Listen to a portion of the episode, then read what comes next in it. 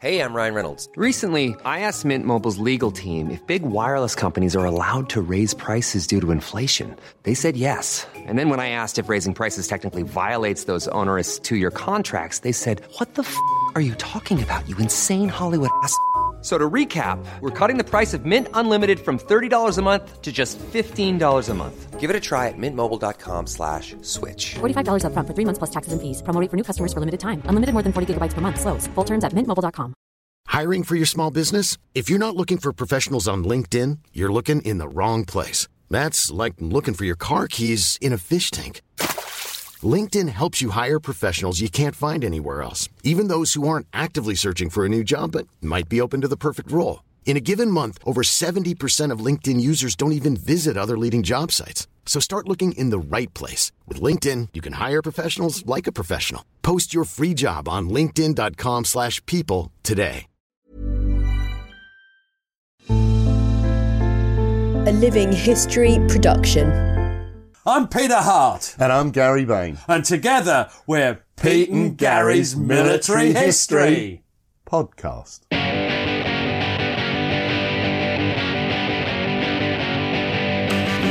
Hello and welcome to the podcast. Uh, I'm Gary Bain once more. I've been joined at my ass by Peter Hart. Morning, Hello, Pete. hello, hello, hello, hello, hello. And today, Pete, we're continuing in our mini series. It's not so mini, is it? No, uh, of the uh, uh, the uh, Battle of Jutland. I nearly forgot what we was doing.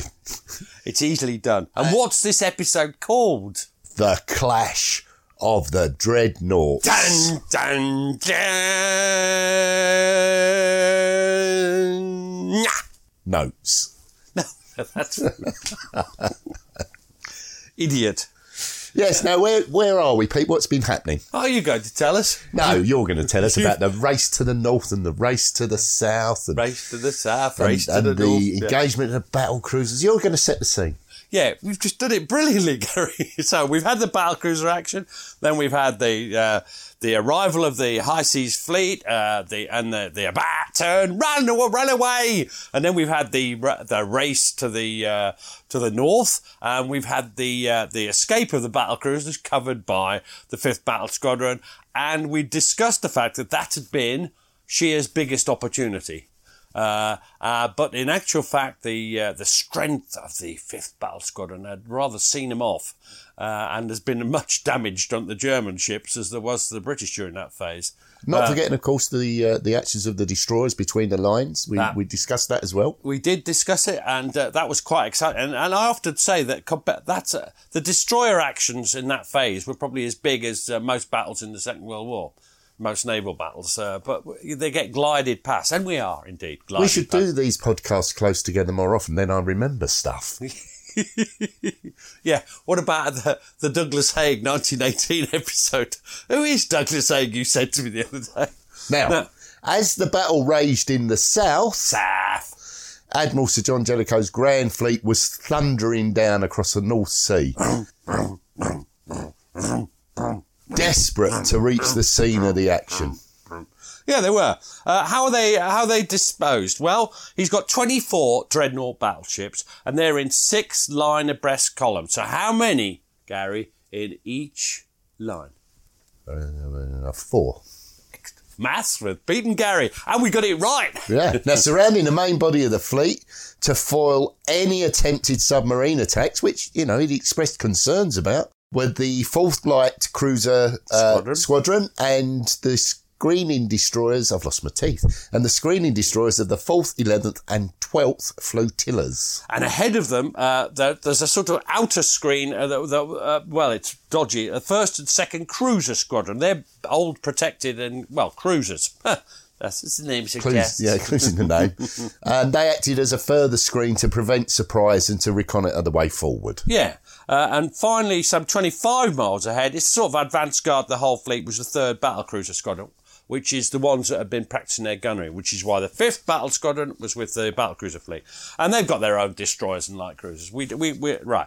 Uh, what is the Grand Fleet, would you say? Sum it up for me, Gary. Well, it was the mightiest fleet that had ever existed, and it re- represented the vast bulk of Great Britain's naval strength. It That's did. interesting, actually. Yeah, I, I think this is a point that, well, it's a point that Jellicoe made uh, and he made it repeatedly. Um, in, Jelli- in Nelson's day, there'd been a lot more ships of the line. There'd been hundreds of minor ve- vessels. The Battle of Trafalgar was not between the whole of the fleet, the British fleet, the Royal Navy, and, and the, the uh, French and the Spanish. It was about a third of them. Uh, and if he'd lost, it wouldn't have been the end of everything.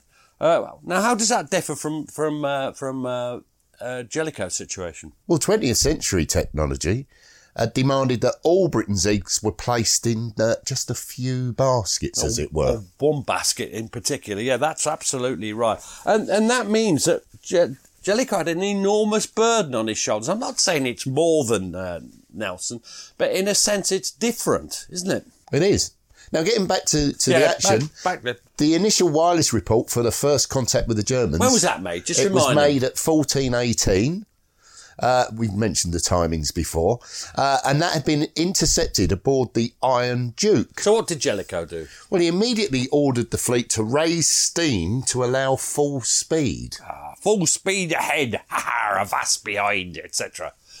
Uh, now, uh, more reports come in, uh, culminating uh, Beatty reports 1540 that he'd uh, sighted Admiral Franz von Hipper's uh, five battlecruisers. Right? So, yeah.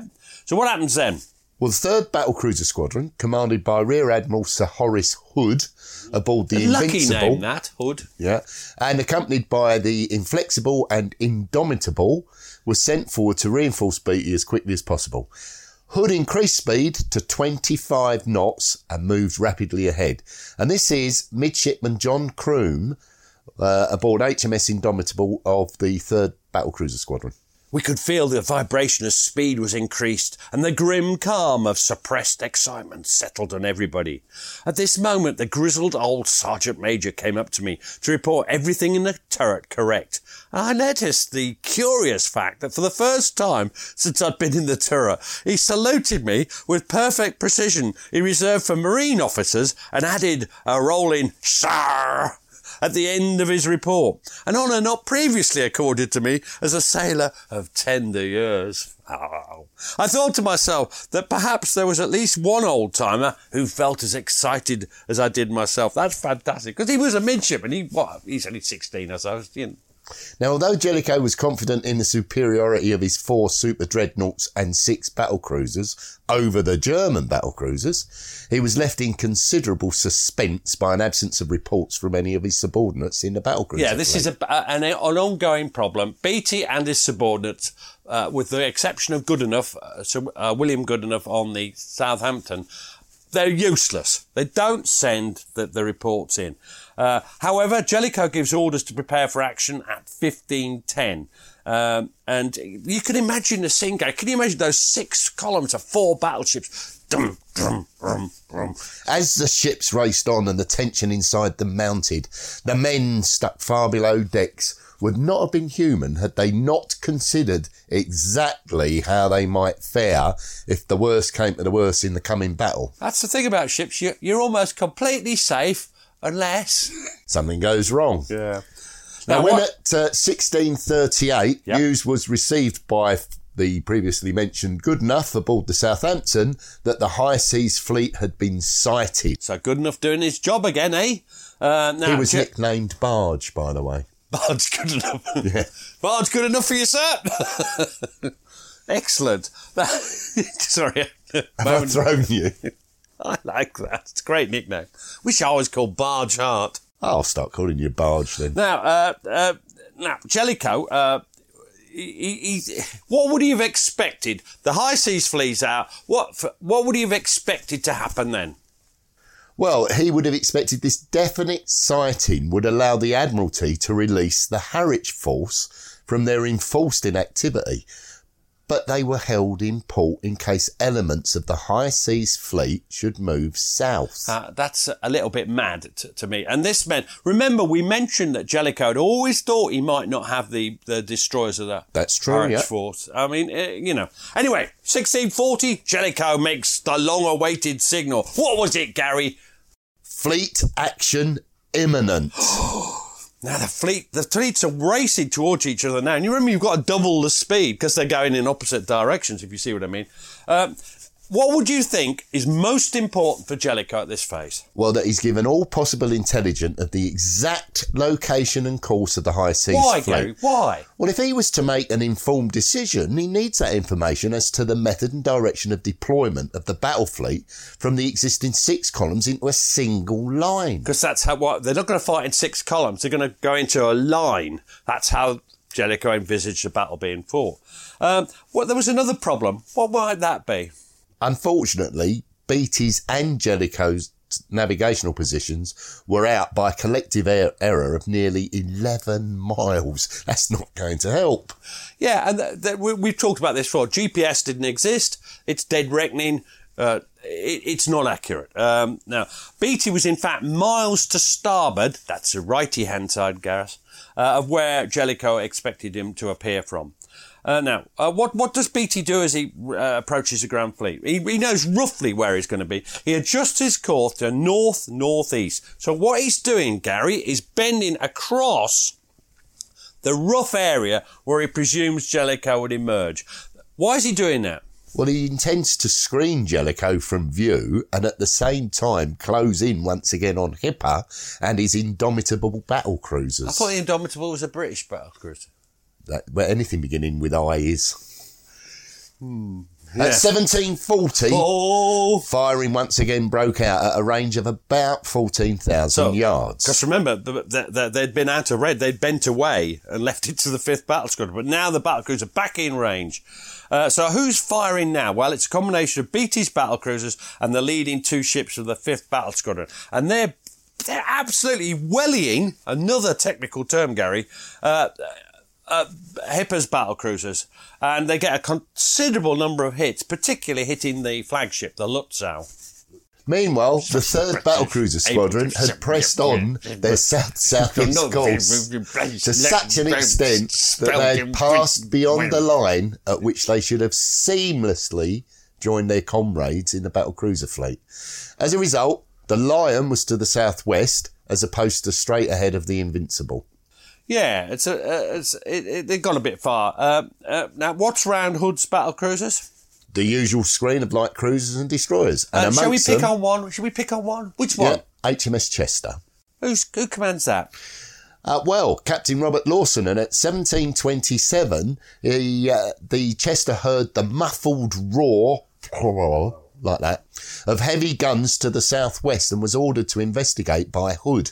As they moved towards the gunfire, the men aboard the Chester soon sighted flashes through the general mist and murk. I can't emphasise too much how how gloomy and misty it is. It, it's weird. Now the Chester runs straight into straight into the the German second scouting group. Who's in that, Gary? The Frankfurt, you didn't want to say Wiesbaden, did you? No. Pillau, After my recent Lutzow disaster.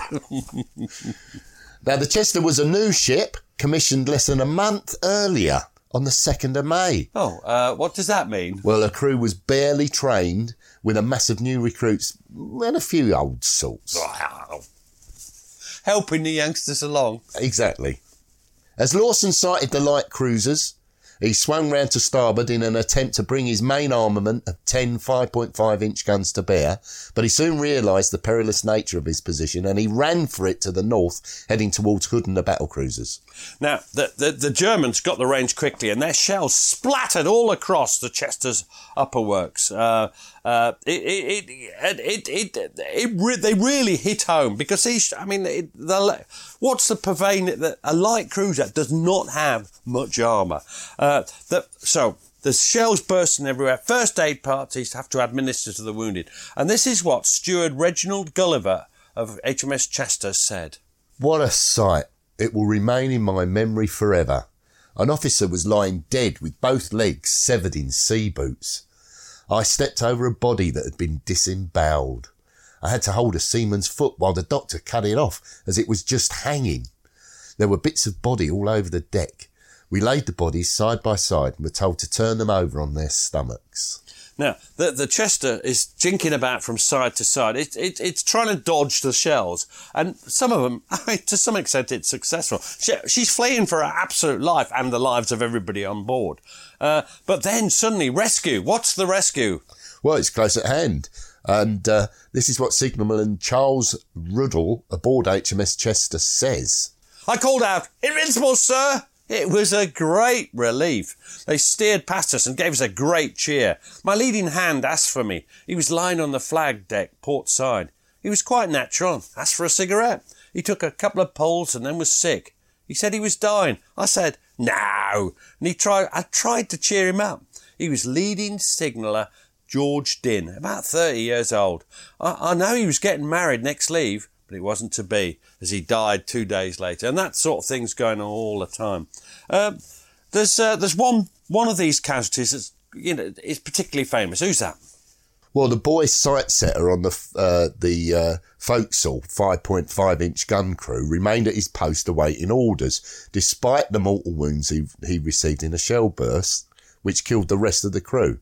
Who is this? Jack Cornwell, aged just 16, emerged from subsequent newspaper accounts of the battle as the epitome of youthful British valour and selfless dedication to the higher cause. Yeah, uh, and uh, he, be- he, becomes, as you say, a hero. He's awarded a posthumous Victoria Cross, the youngest recipient of that award in the 20th century. Now, I think this is interesting because if he was eviscerated, if his stomach was out, then I'm not sure he could have moved in the, at the best of times. But and, and a lot of the, the actual details of what happened seem to have blurred away uh, with time or, or with uh, propaganda. Um, but but uh, we both think, don't we, that what do we think Jack Cornwell stands for? Well, he stands as a, a, a, fair and deserving representative of all the inexperienced members of the Chester's gun crews who died during the violent baptism of fire. So he, he sta- he's a sort of everyman for them. He's, uh, it, so it's it's a work, and he was brave. He was killed, and it's uh, to us it's. Uh, uh, a notable award. Uh, where's he buried? Well, he's he buried. buried he's, he's local to us. He's in Manor Park Cemetery, um, which in 2016, I think, was given uh, a, a grade two listed status, his, his memorial. And there's film. He was buried about twice, wasn't he? Uh, sorry, I'm not being. He was originally buried in a pauper's grave, I believe, uh, and it was moved. Um, because there's film of it, isn't there? Yeah, there is.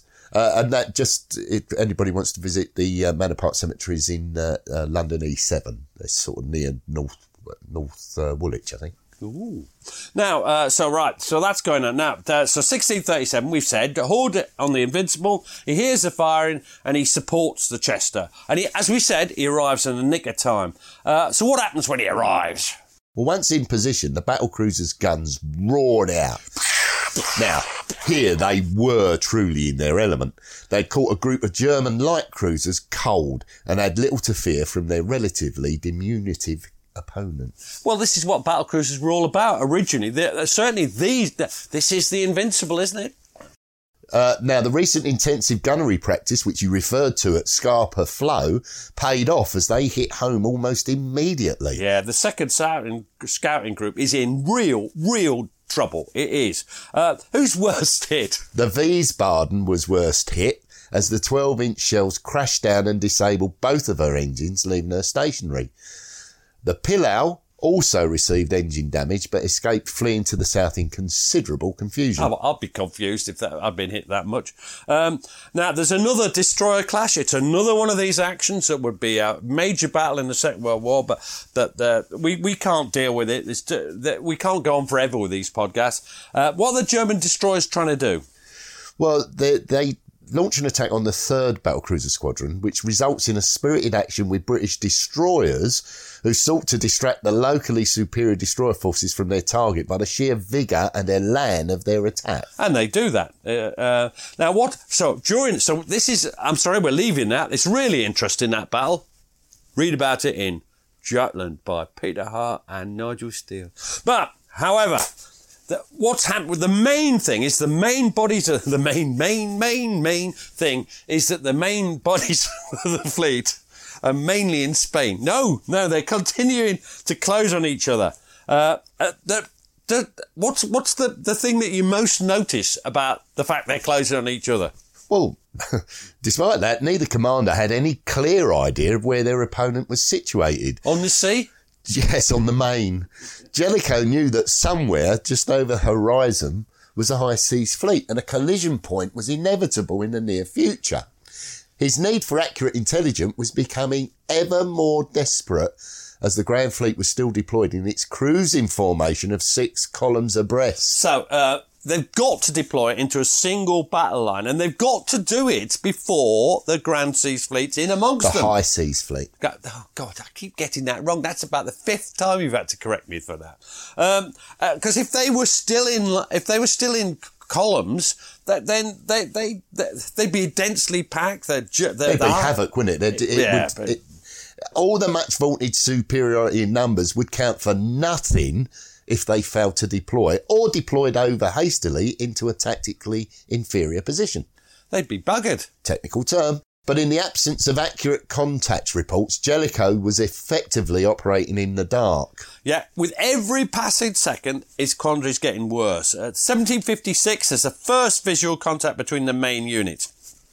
When the Lion sights the leading battleships of the Grand Fleet. Now, this is, uh, uh, I don't think the maps will help you, but the, the, the 7,000 yards to the north of, uh, of Beatty. Uh, so, uh, the, the, the, bit- if you've got a picture, the, the, it's not far. And he continues to bend across the front of Jellicoe's approach. So, rum, rum, rum, rum, and G- Beatty goes just to the south, bends across to the south of them.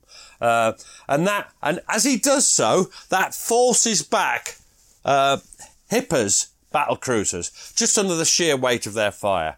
Uh, wow. Uh, uh, now, this time, Admiral Burney, which ship's he on?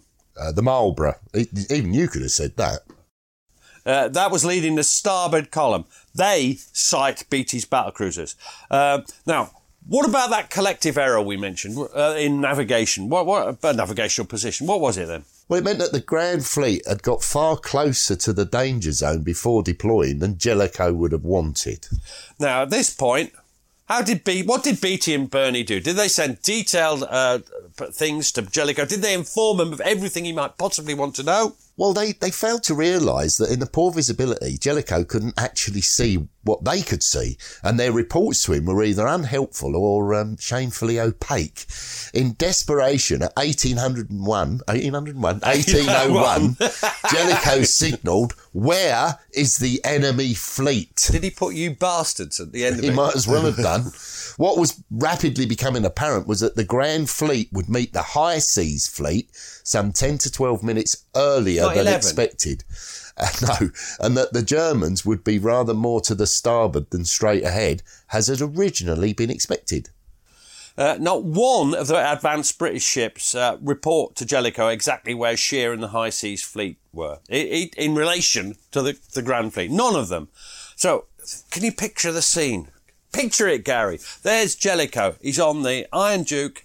Uh, he stood there, and every passing moment propelling him inexorably towards the battle that'll decide the future to him uh, in his mind of the British Empire. And it, it's just a bloody awful, to use another technical term, problem. I didn't feel I could say intractable at the time. No. And this is Admiral Sir John Jellicoe aboard HMS Iron Duke. Before it was possible for anyone to realise the difficulties which confronted me as Commander in Chief of the Grand Fleet at the Battle of Jutland, it is essential for a clear idea to be formed and clearly kept in view of the two main factors to which those difficulties were entirely due. These two factors were 1. The absence of even approximately correct information from the battle cruiser fleet and its attendant light cruisers regarding the position, formation, and strength of the high seas fleet. 2. The lack of visibility when the battle fleet came in sight of a portion of the high seas fleet, due largely to mist and partly to smoke from our own battle cruisers and other vessels. Hmm. Do you think there was a clenching of teeth? Mm. Yeah, possibly. Now, the tactics, well, the Grand Fleet tactics, they'd long been enshrined in uh, uh, Jellicoe's Grand Fleet battle orders. And what had he made abundantly clear, Gaz? that in almost no circumstances would they be exposed to ambush by German submarines, destroyers, or mines. He's not going to take any risks with his dreadnoughts that underpin Britain's maritime supremacy. Now, uh, you've got a picture it. So the line and the battered sur- survivors of the battlecruiser fleet are drawing across the front of the Grand Fleet. And then at last, at last, at last, at 1814, the clear information finally reached Jellicoe aboard the Iron Duke, confirming the exact location of the Grand Fleet. High Seas Fleet. Uh, did I do it again? Yeah. I've gone bonkers. You've gone. now, this information arrived in the nick of time. Jellicoe could have waited no longer. Now was the moment of decision, the moment that would define him as an admiral and decide his place in history. It's very purpley. Now, Captain Frederick Dreyer, who commanded the Iron Duke, captured the moment when a slight, self-effacing man made the decision that could have changed the course of history. And this is Captain Frederick Dreyer. I then heard at once the sharp, distinctive step of the Commander-in-Chief. He had steel strips on his heels. I like that touch. he stepped quickly onto the platform around the compasses and looked in silence at the magnetic compass card for about 20 seconds.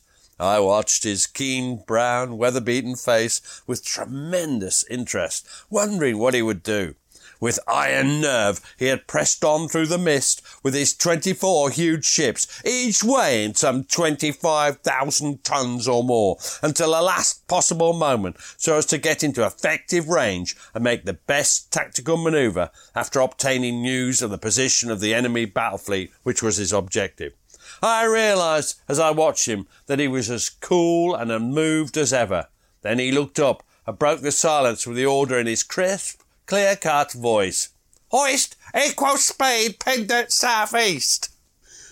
Oh, now, Now- subsequent controversy over the deployment centred on whether Jellicoe should have deployed onto the starboard or central column and engaged the High Seas Fleet earlier on and at correspondingly closer Now, range. Can I explain this? They're in. If they deployed onto the starboard one, they'd have gone almost in to the um, the high seas fleet.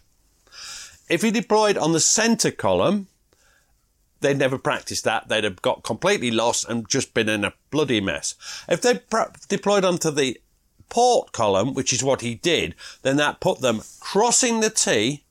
So the Germans are heading straight in. What do I mean by crossing the T?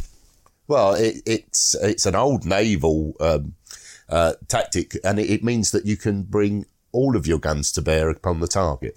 That's it. So, how do you achieve that? Uh, well, Yes. yes, I think he had. And and and what what would you say about anybody who uh, who said he should have deployed on the starboard or central column? Well, I thought you was going to see, say this because you often describe it uh, as vague generalisations that are born of gross stupidity. I wanted you to say that. I like you being grossly stupid. Now, at this point, we'll take a short break. Ryan Reynolds here from Mint Mobile. With the price of just about everything going up during inflation, we thought we'd bring our prices down. So to help us, we brought in a reverse auctioneer, which is apparently a thing. Mint Mobile unlimited premium wireless. Ready to get 30, 30, bit to get 30, bit to get 20, 20, 20, bit to get 20, 20, bit to get 15, 15, 15, 15 just 15 bucks a month. So, Give it a try at mintmobile.com slash switch. $45 upfront for three months plus taxes and fees. Promo rate for new customers for limited time. Unlimited more than 40 gigabytes per month. Slows. Full terms at mintmobile.com. Planning for your next trip? Elevate your travel style with Quince. Quince has all the jet setting essentials you'll want for your next getaway, like European linen, premium luggage options, buttery soft Italian leather bags, and so much more. And it's all priced at 50 to 80% less than similar brands. Plus, Quince only works with factories that use safe and ethical manufacturing practices. Pack your bags with high-quality essentials you'll be wearing for vacations to come with Quince. Go to quince.com slash trip for free shipping and 365-day returns. Hiring for your small business? If you're not looking for professionals on LinkedIn, you're looking in the wrong place. That's like looking for your car keys in a fish tank. LinkedIn helps you hire professionals you can't find anywhere else, even those who aren't actively searching for a new job but might be open to the perfect role. In a given month, over 70% of LinkedIn users don't even visit other leading job sites. So start looking in the right place. With LinkedIn, you can hire professionals like a professional. Post your free job on linkedin.com slash people today. Millions of people have lost weight with personalized plans from Noom, like Evan, who can't stand salads and still lost 50 pounds. salads generally for most people are the easy button, right? For me, that wasn't an option. I never really was a salad guy. That's just not who I am. But Noom worked for me. Get your personalized plan today at Noom.com. Real Noom user compensated to provide their story. In four weeks, the typical Noom user can expect to lose one to two pounds per week. Individual results may vary. As the deployment of the Grand Fleet commenced, the first cruiser squadron under the command of Rear Admiral Sir Robert R. Arbuthnot aboard the Defence found itself in an extremely awkward and dangerous situation. Now these these cruisers, armored cruisers, I remember the uh, thing. They're they're they're they're they're, they're pretty obsolescent, aren't they? Uh, uh, you, you, they're, and they're acting as a sort of dispersed screen.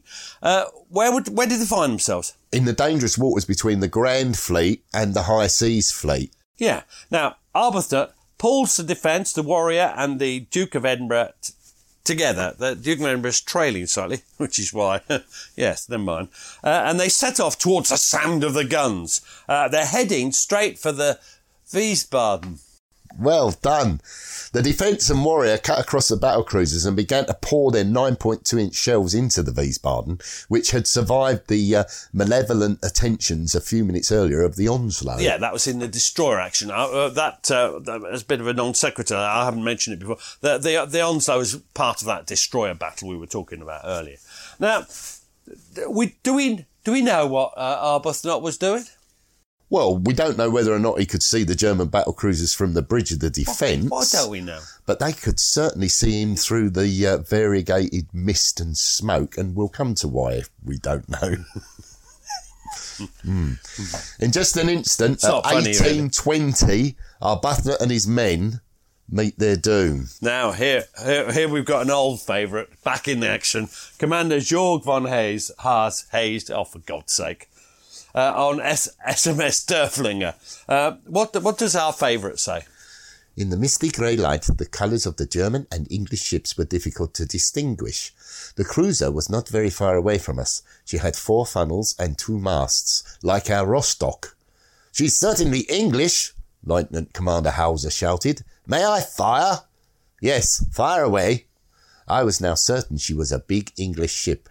The secondary armament was trained on the new target. Lieutenant Commander Hauser gave the order. Six thousand! Then, just as he was about to give the order, fire, something terrific happened. The English ship, which I had meantime identified as an old English armoured cruiser, broke in half with a tremendous explosion. Black smoke and debris shot into the air. A flame enveloped the whole ship, and then she sank before our eyes. There was nothing but a gigantic smoke cloud to mark the place where just before a proud ship had been fighting. and everybody on the defence is killed. Uh, uh, it, it's a, a ter- terrible thing. Now, a lot of the, the, the, the people who witnesses say the ship was blown to atoms. Uh, there is some doubt now. Uh, it's an impression, and we we don't need to go. Why why am I uh, why am I sort of doubt that it was blown to ash- uh, uh, blown to atoms? Well, because uh, recently divers and marine archaeologists discovered the wreck to be in a remarkably good condition for a ship that was reportedly blasted to smithereens. Yeah, which is quite interesting. But there's, clearly, it was a big explosion, and clearly the ship was instantly wrecked and smashed. So it was, a, you know. Now, who's behind the defence? Well, we, we, we said that. We mentioned the Warrior, uh, and the German shells now started to crash down all around her, scoring 15 or more direct hits, and uh, the end seemed inevitable. then suddenly, a masked stranger comes to a, a rescue. Who is that masked stranger? Well, it's it's really quite strange. As the fifth battle squadron uh, approached the area of the Grand Fleet deployment, Vice Admiral Hugh Evan Thomas had very little idea what was going on. Sighting the starboard division led by the Marlborough, he made the not unreasonable assumption that she was leading the whole battle line. So, in other words, that the fleet had already deployed to starboard. So his first move was therefore to attempt to take his rightful uh, pre-designated station at the head of the line in front of the Marlborough.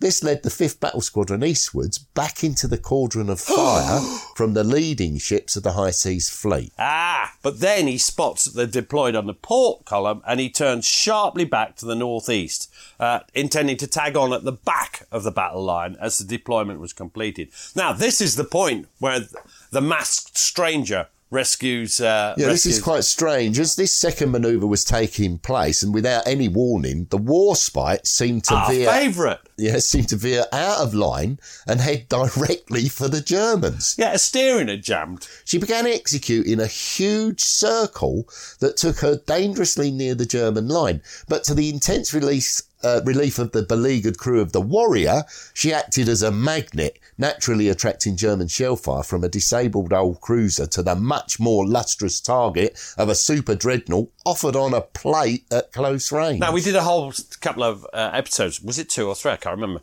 On, on the Warspite, and we loved the Warspite, and it was great because she's going around, and they finally made it fix the steering. But when they fix it, they send her off on a second turn, second circle. It's the most amazing story.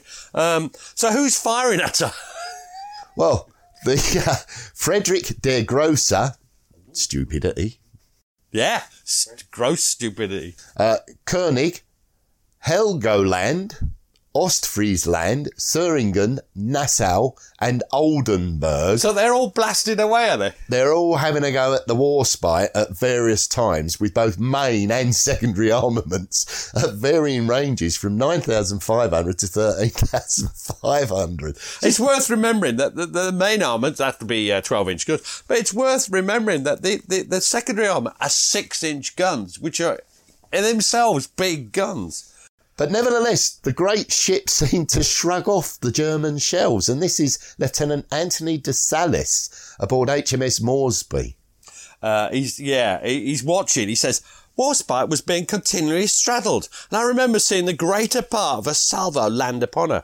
She appeared to do something that can be best described as bounce under it. The whole ship seemed to move or give to port under it momentarily, and she rolled a little, but seemed to recover and went on firing immediately afterwards.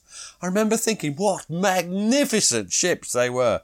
The impression made on me of the essential value of heavy armour armour for any ship in the battle line has remained as a conviction with me to this day.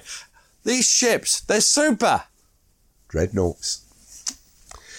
The men of her were totally reliant for their survival on the strength and resilience of her armour protection. This was no battle cruiser with a mere six to nine inches of armour. Uh, what did she have there? Just remind me. The Wars- Warspite had 13 inches of protection over her turrets, magazines, and main belt. And that's intended to keep the, the German shells out. And for the most part, that's exactly what it did. Uh, despite, despite that absolute splattering of shells hitting her. Uh, the captain of the ship at that time, we haven't mentioned before, but uh, let's name check him now, Captain Edward Philpotts. He manages to regain control of his ship, and, and, and their ordeal is at an end. But it's interesting, he wants to rejoin the line, but he gets told, no, bugger off home. Uh, Meanwhile, the 3rd Battle Cruiser Squadron, having to some extent overshot the battle, headed on a westerly course straight towards the orchestrated tangle of ships that marked the deployment of the Grand Fleet. So they're turning back, and, and then, yeah. Uh, now, Rear Admiral, Admiral Horace Hood aboard the Invincible, he, he gets the situation at 1817. He swings his squadron round in succession, so they turn that way and then back the way they were going, uh, to place himself in front of the emerging battle line, uh, just two miles ahead of the line. Is it a good idea for the Invincible and her two sister ships to be at the head of the battle line? Uh, not really, is it? Hmm.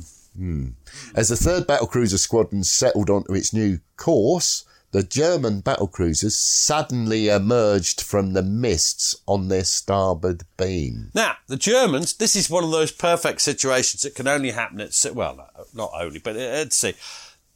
The British could see the Germans, the Germans couldn't see them. Do the third battle cruiser squadron take advantage of this situation? They do. They made excellent shooting at the German battle cruisers, who found themselves almost helpless Naked, nay. in front of their enemies. Under heavy pressure, Hipper's line bent back to the east and began to lose coherence. Individual ships took avoiding action to try to mitigate the effects of the salvos crashing around them. Can anyone give us an idea of what's happening? Well, once more, I'm going to relate what Commander George von Haas of SMS Derflinger says. A severe unequal struggle developed. Several heavy shells pierced our ship with terrific force and exploded with a tremendous roar, which shook every seam and rivet. The captain had again frequently to steer the ship out of the line to get out of the hail of fire.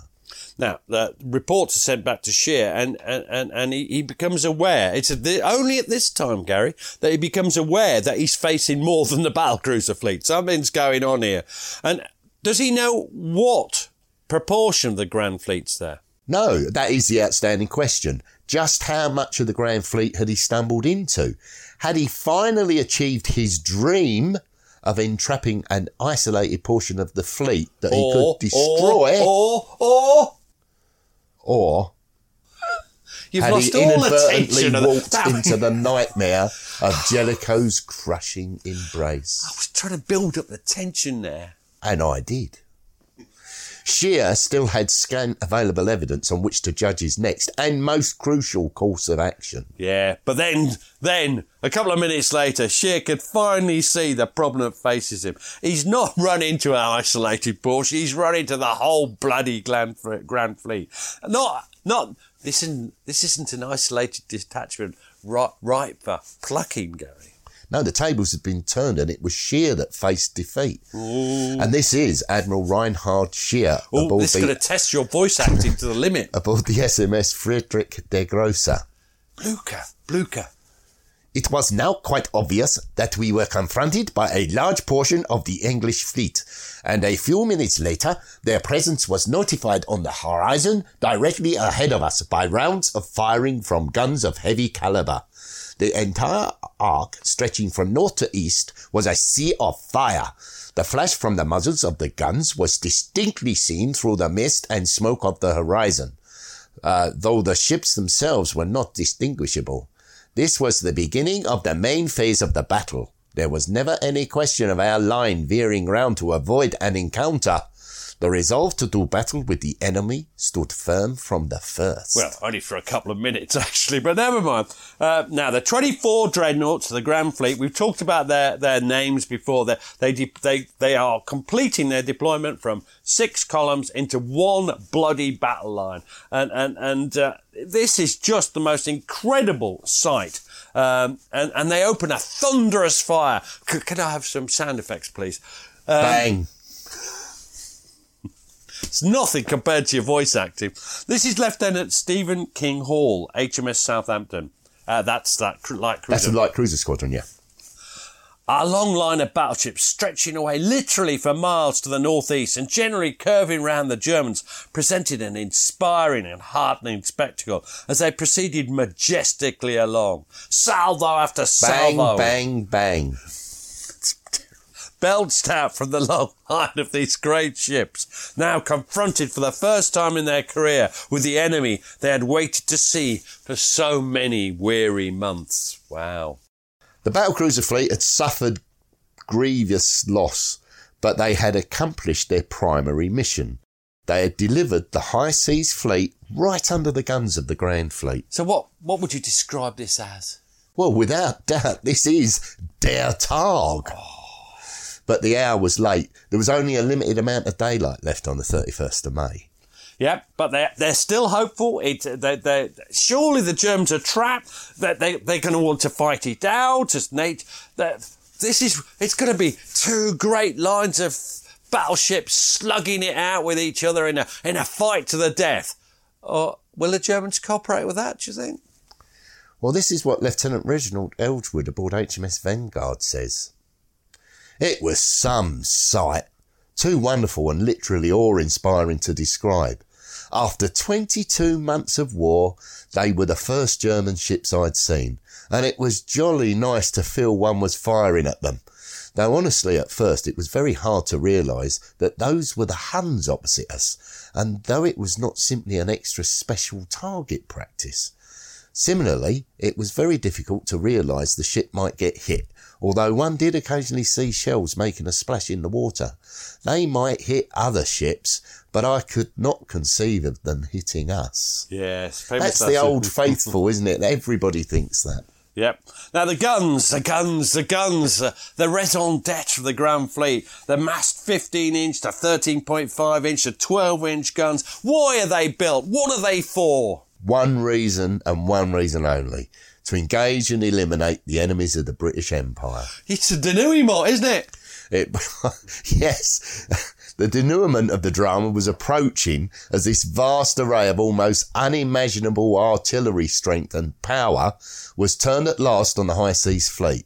All the drills, all the exercises, now at last they're roaring out. Their primary function is being fulfilled to smash, to destroy, to rend, and kill Germans. And uh, this is what midshipman John Brass of HMS Orion said. At last, after what seemed to be an eternity, we got the order load, load, load. This really meant business, and the crash of the mechanism and hiss of the hydraulic pressure made me feel better. Another long pause, and I found my mind concentrated on the breeches of our own guns, containing their huge 1,350 pound shells and accompanying cordite. I have never really got used to the shock of the first gun to be fired in any action, either practice or realistic, and I suffered the same apprehension at Jutland. It quite took my mind off the possibility of the enemy hitting us, and a good thing too. Bring all guns to the ready! A moment of deathly silence, and then crash! The first salvo was off. Immediately the tension snapped, and the whole turret, men and machinery, sprang into life, whilst one broadside after another was pumped into the enemy. Wow. The noise was terrible. The percussive shock ripped into their ears, assaulting their sensory perception anew with each salvo. Oh, Gary! In the gloom, it was difficult to identify specific ships. It was also hard to determine which ship had fired which shells, with so many firing at once at the same target. the Germans have got an even bigger problem. What's that? Uh, well, one-way visibility, blinded not by light but by mist. They could not respond properly to their tormentors. Now, uh, many, British, a lot of them thought, wow, the Germans aren't firing. They, they've lost their nerve. They've lost the bottle. Uh, and then, and then, and this is naval warfare summed up. 1830, just for a fateful moment, the visibility situation changes. The mists seem to open up before the Germans, and right there, in front of them, they saw the third battle cruiser squadron. Oh, God. Uh, now, demonstrating they haven't lost their nerve. Uh, once given a chance, what, what do the Germans do? Well, it doesn't take them long, uh, the German gunners, to react. Now, which accent are you going for with your third? Yeah, I'm struggling here because this is now a third person. Commander Gunther Paschen aboard SMS, SMS Lützow. Meanwhile, we had turned to the south and suddenly there appeared plainly and comparatively near an English battlecruiser of the Invincible class, four points aft. I cannot express the delight I felt at having one of these tormentors clearly in sight, and like lightning the orders were given. Another cousin of Richthofen's. now, the worst of the German shelling is concentrated on the leading ship. What's the leading ship of the third battle cruiser Well, it's the flagship, Invincible, the uh, uh, progenitor of all battle cruisers. is this something she'd been designed to face? No, her speed was meant to be her protection, if you remember.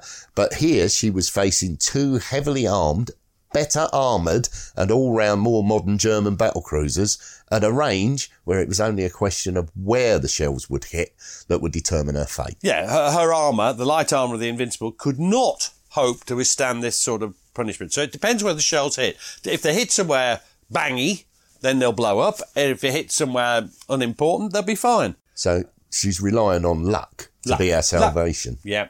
Uh, on board the Invincible is gunnery commander Dannreuther. Uh, he's uh, uh, Herbert Dannreuther, and he's on. He's up. He's up uh, up the mast. And this is Commander Very Hubert similar. Hubert Dannreuther aboard HMS Invincible.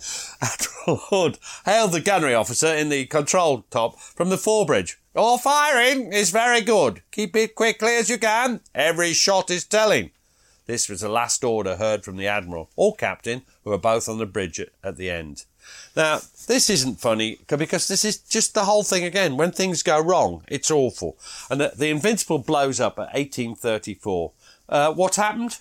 Well, yet again, the thin armour of a British battlecruiser had been found wanting under the random probing of heavy caliber shells. The moment a German shell penetrated the midships turret of the Invincible, she was doomed as the flash raced down through the working chamber into the magazines below. It's like a match thrown into a box of fireworks, if you like. Uh, It's awful. And this is what leading seaman Reginald Bowden of HMS Yarmouth. He's watching, and this is what he says. Suddenly, a dark smudge seemed to pass along the leading ship's side, the Invincible. Then she disappeared into a huge cloud of smoke and flame. The upper bridge awning was blown high above the smoke and looked like a huge parachute with the iron stanchions that supported it dangling below it. As soon as the force of the explosion was over, the whole thing plunged into the sea. It was awful that a ship could go in seconds like that. Not so much the ship, but those living souls with her.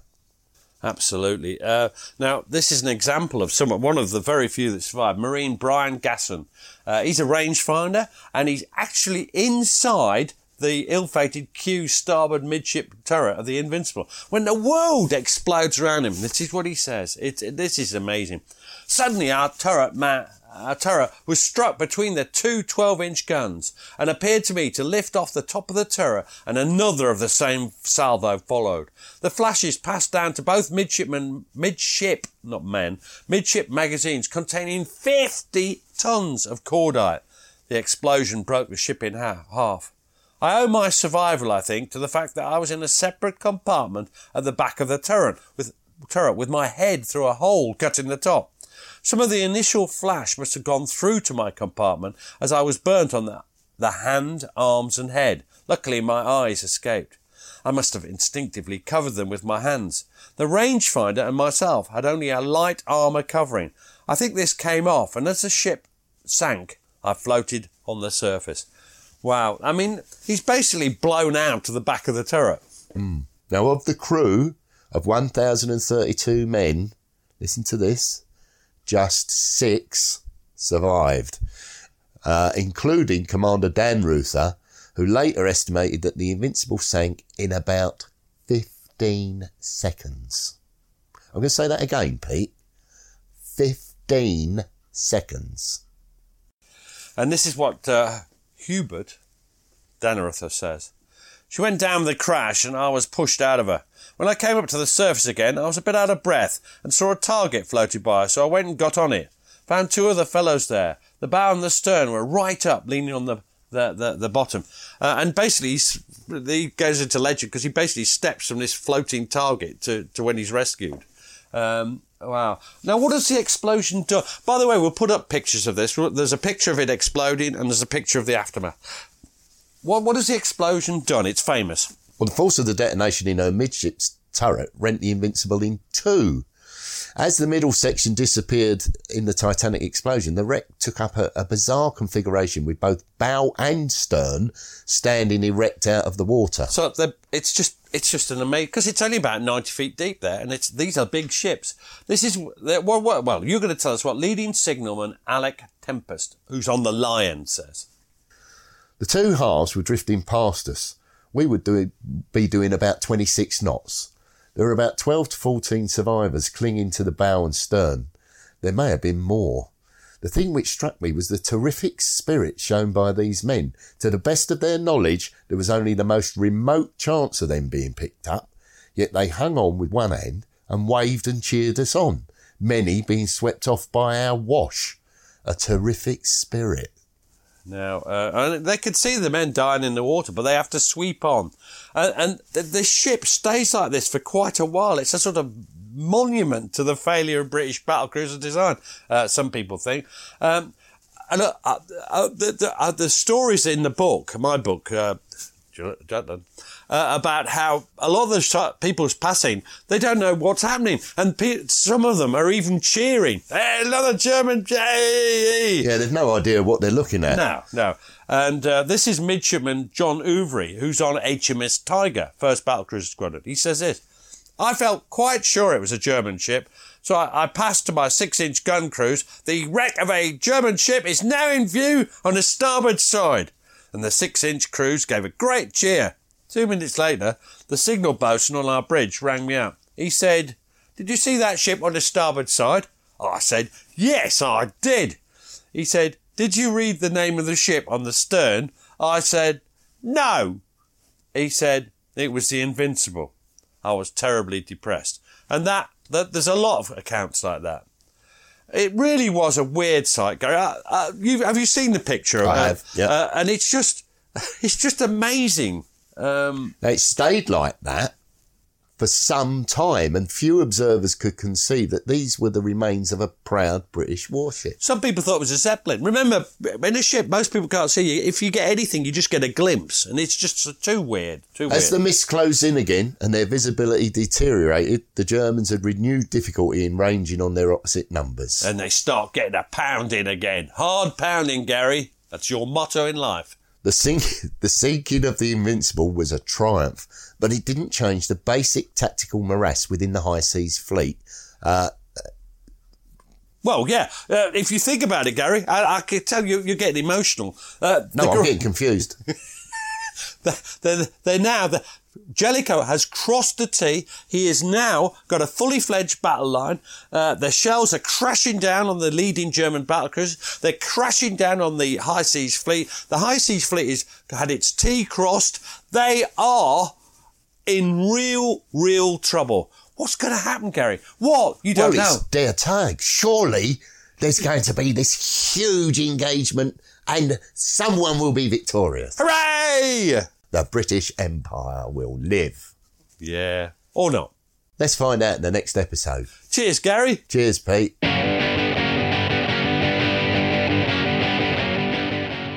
Thanks for listening to the show. Blah, blah, blah. If you'd like to support blah, us, blah, you can now buy us a coffee. blah, blah, Visit www.buymeacoffee.com backslash PGMH. Or visit www.blah, blah, blah, blah, blah. And we'd be jolly grateful. Cheers. Planning for your next trip? Elevate your travel style with Quince. Quince has all the jet setting essentials you'll want for your next getaway, like European linen, premium luggage options, buttery soft Italian leather bags, and so much more. And it's all priced at 50 to 80% less than similar brands. Plus, Quince only works with factories that use safe and ethical manufacturing practices. Pack your bags with high-quality essentials you'll be wearing for vacations to come with Quince. Go to quince.com slash trip for free shipping and 365-day returns. When you make decisions for your company, you look for the no-brainers. And if you have a lot of mailing to do, stamps.com is the ultimate no-brainer. It streamlines your processes to make your business more efficient, which makes you less busy. Mail checks, invoices, legal documents, and everything you need to keep your business running with stamps.com. Seamlessly connect with every major marketplace and shopping cart. Schedule package pickups and see your cheapest and fastest shipping options from different carriers with rates up to 89% off USPS and UPS rates. And with the stamps.com mobile app, you can take care of mailing and shipping wherever you are. Make the same no-brainer decision as over 1 million other businesses with stamps.com. Sign up with code program for a 4-week trial plus free postage and a free digital scale. No long-term commitments or contracts. That's stamps.com. Code program. Thanks for listening. Follow us on Twitter and Facebook to learn more about each episode. And if you'd like to support the podcast, you have a couple of options. You can buy us a coffee at buymeacoffee forward slash PGMH or consider subscribing to the podcast for only £2 per month and get ad free listening and bonus content. You can find links for both on our Facebook and Twitter accounts. Sounds great, doesn't it?